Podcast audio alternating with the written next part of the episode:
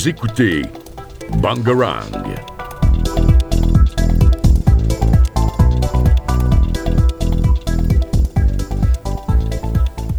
Un rendez-vous mondial pour le climat dans le pays de la démesure et de la consommation, ou encore un étrange référendum de Maduro, président du Venezuela, pour s'approprier une région du Guyana.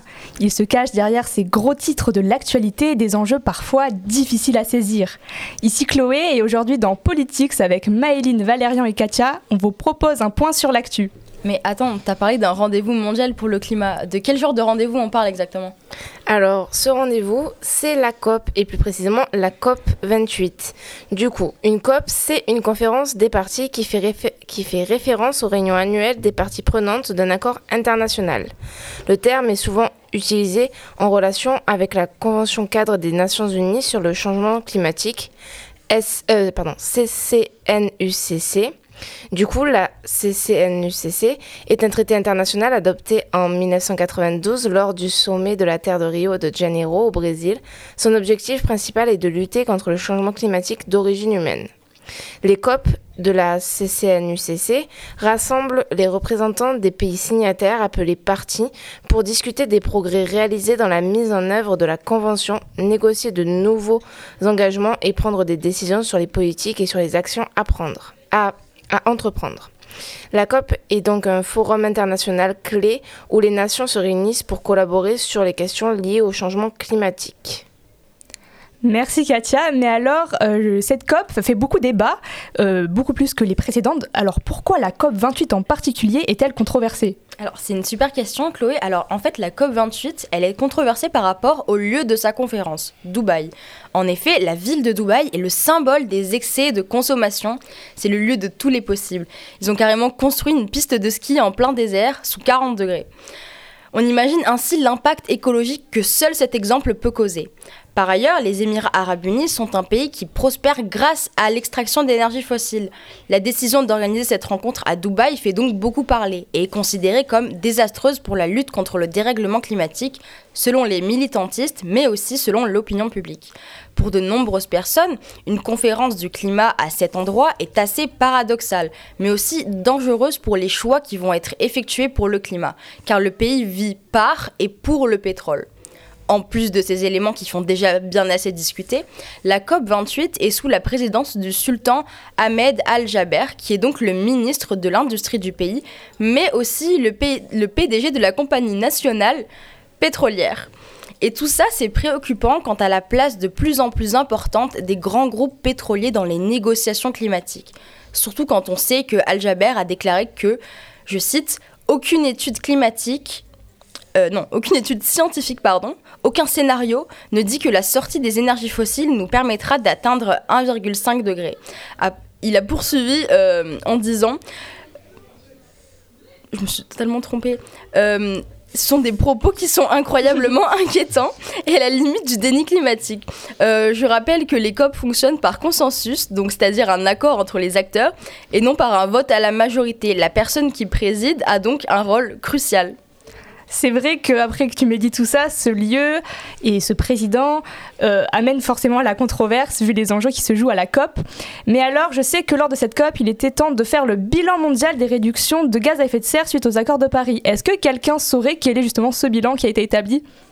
Alors, euh, publié par l'Organisation des Nations Unies, un premier bilan mondial des contributions des pays signataires de l'accord de Paris euh, révèle des avancées réelles mais trop limitées en matière de politique climatique. Ainsi, les hausses des températures mondiales prévisibles pour la fin du siècle sont en net recul. En 2010, cette augmentation était de 3,7 et 4,8 degrés.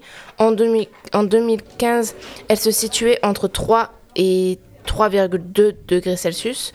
Aujourd'hui, elle est descendue à 2,6 euh, degrés Celsius, voire 2,4 degrés Celsius. Les spécialistes onusiens l'observent également la diffusion de bonnes pratiques entre les pays, participation accrue des parties prenantes et l'élaboration des CDN, conception de systèmes de planification et de reporting, de transparent, mise en place de dispositifs scientifiques et quantitatifs pour l'analyse et l'évaluation des avancées, Par ailleurs, 142 CDN ont été mis à jour avec un renforcement de leur engagement pour euh, près de 4 sur 5 ans. Mais quoique positive, l'action reste toujours largement insuffisante. En 2019, les concentrations atmosphériques en CO2 ont battu des records, tandis que la température annuelle à la surface de la Terre dépassait les 1,1 degrés Celsius. La moyenne pré-industrielle entre 2010 et 2020 et 2020. À ce jour, les émissions mondiales ne sont pas conformes avec les trajectoires d'atténuation modélisées et cohérentes avec l'objectif de température de l'accord de Paris, ni avec les objectifs de réduction, de réduction des quotas à plus long terme, souligne la CCNUCC. L'écart entre les contributions des États et le quota d'émissions compatible avec une limitation du réchauffement à 1,5 degré Celsius en 2030 s'établirait euh, entre 20,3 et 23,9 gigatonnes de CO2. Bon, on voit que le bilan est encore mitigé, il reste encore une grande marge de progression pour beaucoup d'États. Mais alors, quels sont les autres enjeux au cœur des discussions de la COP28 Eh bien, Chloé, pour cette 28e édition de la conférence des parties, la COP28, plusieurs thèmes seront au centre des pourparlers entre les différents pays membres, membres présents.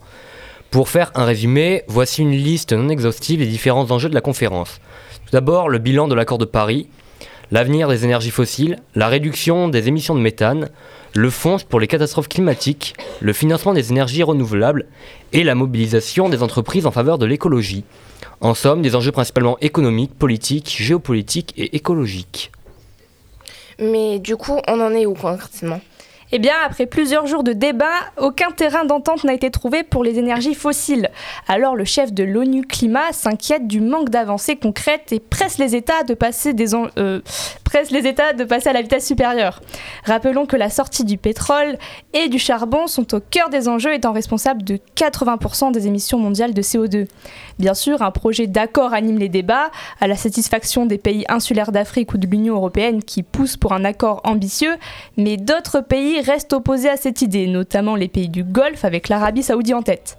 L'objectif d'ici la fin de la COP est donc d'éviter un échec total sur cette question.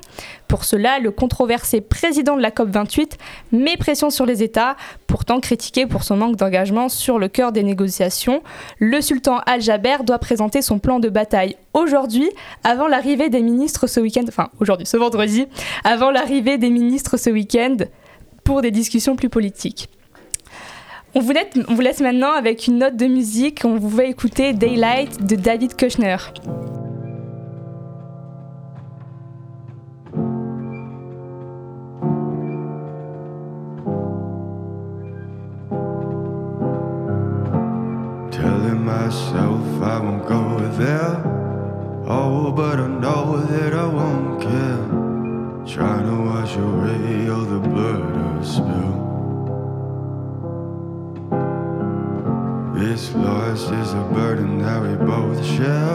Two sinners can atone from a lone prayer. Souls tied, intertwined by pride and guilt. There's darkness in the distance from the way that I've been living, but I know I can't resist it. Oh, I love it and I hate it at the same time. And I drink the poison from the same vine. Oh, I love it and I hate it at the same time. Hiding all of our sins from the daylight, from the daylight, running from the daylight, from the daylight, running from the daylight. Oh, I love it and I hate it at the same time.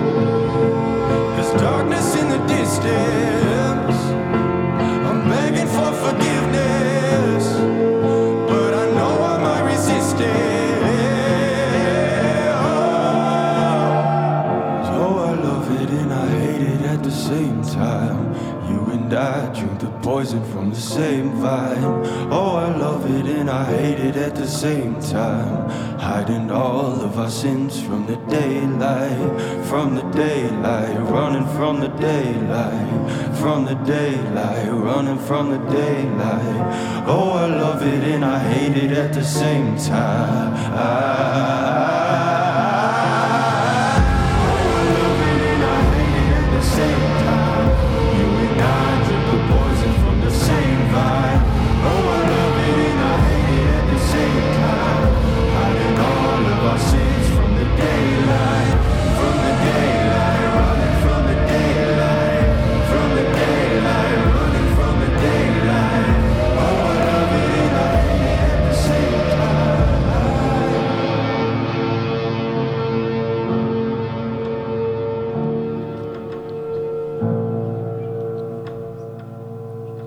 Bienvenue, nous sommes de retour dans Politics.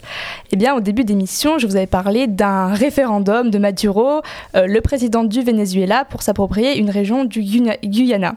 Alors, il faut savoir que euh, ce différend historique euh, date depuis longtemps, mais on n'en sait pas grand-chose euh, actuellement. Est-ce que Valérian, tu pourrais nous éclairer, s'il te plaît?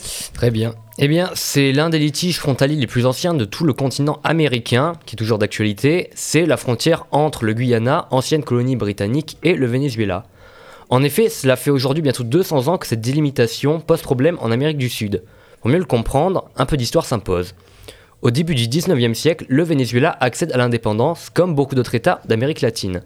À cette époque, la région de l'Essequibo est part intégrante du Venezuela. Elle forme sa frontière orientale, délimitée par un fleuve qui lui a donné son nom, l'Essequibo. Mais tout bascule en 1840 lorsque le Royaume-Uni, alors plus grande puissance coloniale au monde, profite de la faiblesse du nouvel État à contrôler ses frontières pour s'emparer du territoire et l'intégrer à sa colonie du Guyana, qui prendra la forme que l'on lui connaît aujourd'hui en tant que pays indépendant.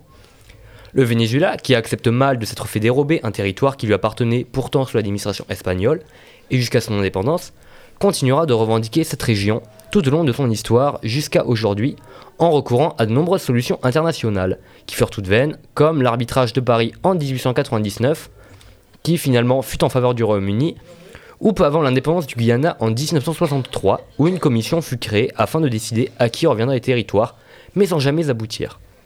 Aujourd'hui, les Sequibo représentent deux tiers du territoire du Guyana, ainsi qu'un revenu économique majeur, puisque des réserves de pétrole et de minerais non négligeables y sont situées. Alors, si je comprends bien, le cœur de ce conflit, euh, c'est la région de l'Essequibo. Mais alors, pourquoi ce regain de tension aujourd'hui? Eh bien, en 2015, d'importantes réserves de pétrole ont été découvertes sur la zone de l'Essequibo, toujours sous possession guyanaise, ravivant d'autant plus les tensions entre les deux États. C'est ainsi que le 3 décembre 2023, un référendum est organisé par le gouvernement de Nicolas Maduro, actuel président du Venezuela, dans lequel il était demandé au peuple vénézuélien si celui-ci souhaitait ou non annexer le territoire guyanais. Ce référendum, bien qu'il soit critiqué par de nombreux observateurs, a néanmoins remporté 95% de votes favorables à l'intégration de la zone de l'Essequibo au Venezuela, servant au gouvernement de prétexte pour une potentielle invasion afin de s'emparer du territoire. On peut aussi supposer que le référendum d'annexion réalisé par le gouvernement vénézuélien pourrait être en réalité une tactique politique visant à raviver le patriotisme du peuple vénézuélien, alors que le pouvoir en place est de plus en plus impopulaire et que euh, l'opposition au régime de Maduro ne cesse d'augmenter. Mais alors, est-ce qu'on doit craindre une annexion par la force? Alors tout d'abord, Caracas a assuré qu'il ne cherchait pas un motif pour envahir la zone, comme le craint à terme le Guyana, où d'ailleurs des milliers de personnes ont formé des chaînes humaines pour montrer euh, leur attachement à ce territoire. Et dans, ce cadre-là, une annexion par la force ne s'envisage pas vraiment. Euh, en plus de cela, euh, le dim- dimanche 3 décembre, donc euh, dimanche dernier, le président guyanien Irfan Ali a assuré à ses compatriotes qu'il n'y a rien à craindre dans les heures, les jours et les mois à venir. Et il a enchaîné en disant, je cite, Notre première ligne de défense est la diplomatie et nous sommes dans une position très très forte. Il ne semble donc pas plus inquiété que cela et souligne que son pays dispose d'un vaste soutien international. Il appelle euh, aussi Caracas à la maturité et à la responsabilité. Euh, L'éventualité d'une annexion de l'Essequibo par la force semble ainsi peu probable. Le Venezuela est un État en crise et il n'a pas suffisamment de relais au sein de la communauté internationale pour déclencher un conflit de ce type. C'est ce qu'estime le spécialiste euh, Thomas Posado, en tout cas. Euh, une militarisation de la querelle ne semble pas être euh, l'option privilégiée tant du côté du Venezuela que du Guyana, du Guyana. Et l'hypothèse la plus probable semble être un enlisement de conflit. C'est-à-dire que la crise ne soit pas gérée et qu'elle dure dans le temps. Eh bien, euh, merci beaucoup de nous avoir éclairé sur les zones sombres de l'actualité. Euh, je vous remercie encore une, encore une fois. Je vous remercie, vous, de nous avoir écoutés. Je vous dis à la semaine prochaine. À la semaine prochaine.